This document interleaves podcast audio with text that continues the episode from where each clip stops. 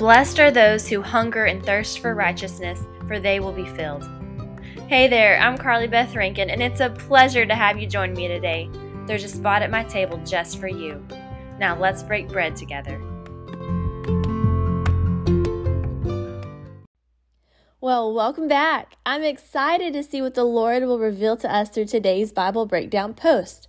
As always, let's first pause and meet today's Hall of Famer, or famers, I should say, and see what they did that inspired their story to be included alongside other heroes of faith. We see their induction in the Hall of Faith in Hebrews 11:23.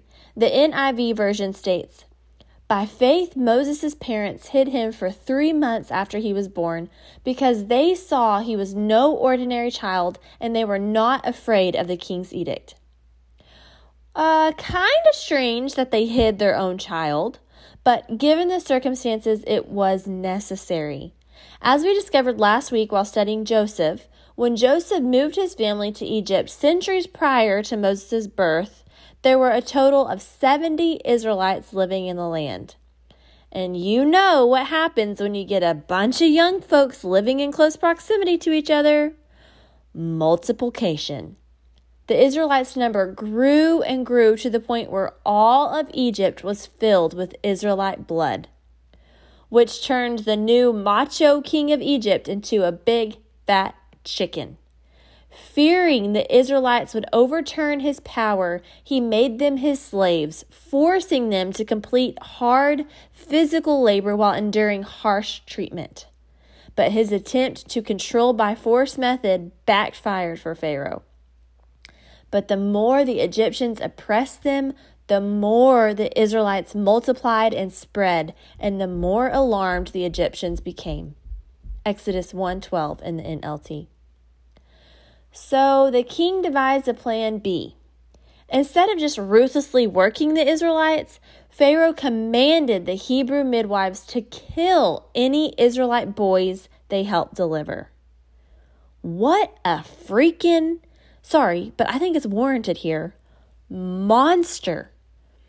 When the midwives refused to honor his demand, he reinforced his wishes by ordering everyone to throw any Hebrew baby boys born into the Nile River. My stomach turns just reading this and saying it. Realizing this was the devastating reality so many mothers and fathers faced. And it was during that time when Israelites were experiencing their most heightened oppression yet that God blessed two Hebrew newlyweds with a baby boy named Moses. Great timing, huh? I mean, come on, God. Couldn't you have saved them the trouble and waited a little longer to stick a bun in their oven? Except it doesn't work like that little baby boy Moses was chosen to be the deliverer who would eventually lead the Israelites out of enslavement. But in order for that to happen, he had to have been born during their persecution, which led his parents to hide him and then place him in the Nile, not as dinner for the hungry alligators and fishies, but positioned securely in a basket, to be found and adopted by Pharaoh's daughter so that he could grow up in the royal household and receive favor and authority so that when he left and began leading his people out of bondage, he had a foothold in the palace to do so. Whew! Did you get all that? In short, Moses had to be born, hidden, and adopted the way he was so he could lead his people out of Egypt. It was the only way. And while Amram and Jochebed, Moses' parents, couldn't chase down the rabbit trail and grasp the whole picture like we are able to, they knew Moses was special from the beginning.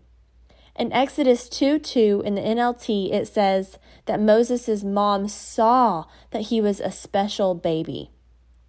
Several Bible translations use the word beautiful instead of special. Whether God made Moses striking in appearance to prompt his parents to hide him, or whether his beauty gave them assurance he would be set apart, they definitely discerned their precious baby had to live despite the devilish decree, despite the danger it put them in, despite all the what ifs, they chose to honor God by protecting their baby's life. Hebrews 11:23 states that they were not afraid of the king's edict. I don't think referencing them not being afraid means they didn't care if Moses was found and killed. Clearly, they wouldn't have hit him if that was the case. I also don't think it means they didn't believe the threat was real. I mean, they lived among other Israelites. They heard the horrendous sounds of neighbors wailing and crying as their newborn sons were taken from their arms with a sealed fate. They knew the threat was real. They just chose not to live in it. Their faith was bigger than their fear. You know, the kind of fears you and I might experience. Like not flying on a plane because what if it plunges into the ocean? Not stepping out of your house because what if you contract COVID 19? Not shopping in public because what if a shooter opens fire? All legit threats people experience. But what about the unmentionables? The pull at your heartstrings nobody wants to talk about or admit fears. Like not wanting your kids to leave home because then you have to allow them the freedom to make their own choices. Not wanting to try to have another kid because you've already miscarried twice. Not wanting to move where God's called you because you've never left home.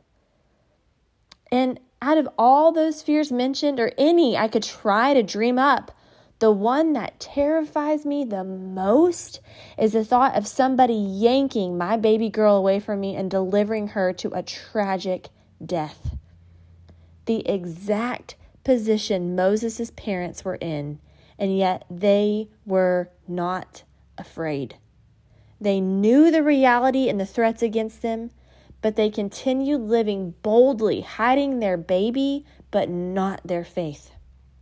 I know this has been heavy. I'm so sorry. I didn't intend to go to those deep and hard places. But, friend, we don't have to live in those scary places anymore. Like one of my favorite songs by Bethel Music says, I'm no longer a slave to fear. I am a child of God. While the threats in our world and the fears buried in our hearts are very real, the peace of God, which transcends all our understanding, guards our hearts and minds so we can live in His freedom and not our terrors. Amen. Thank you, God. And you know what else is pretty awesome? After Moses' parents secured him in the basket and sent him down the river to be found by no other than Pharaoh's daughter, God returned Moses back to Jochebed for her to nurse him again. She actually got paid to nurse her own son. That's the goodness and mercy of our God. He sees our needs, He knows our hearts, and He works everything for our good. So let's be inspired by the incredible faith of Moses' brave parents.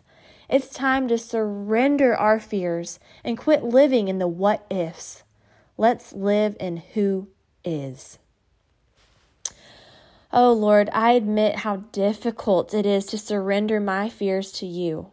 I know you've given me freedom from fear, and I pray for the boldness to live in it. We love you, gracious God. Amen. Phew. I know today may have pulled at your heartstrings and have a heavy weight that is exposed in your heart. I am sorry to take you to those deep places, but I pray that you are encouraged and uplifted by the simple truth that God is our freedom. Thank you so much for joining me today. May God bless you and have a great week.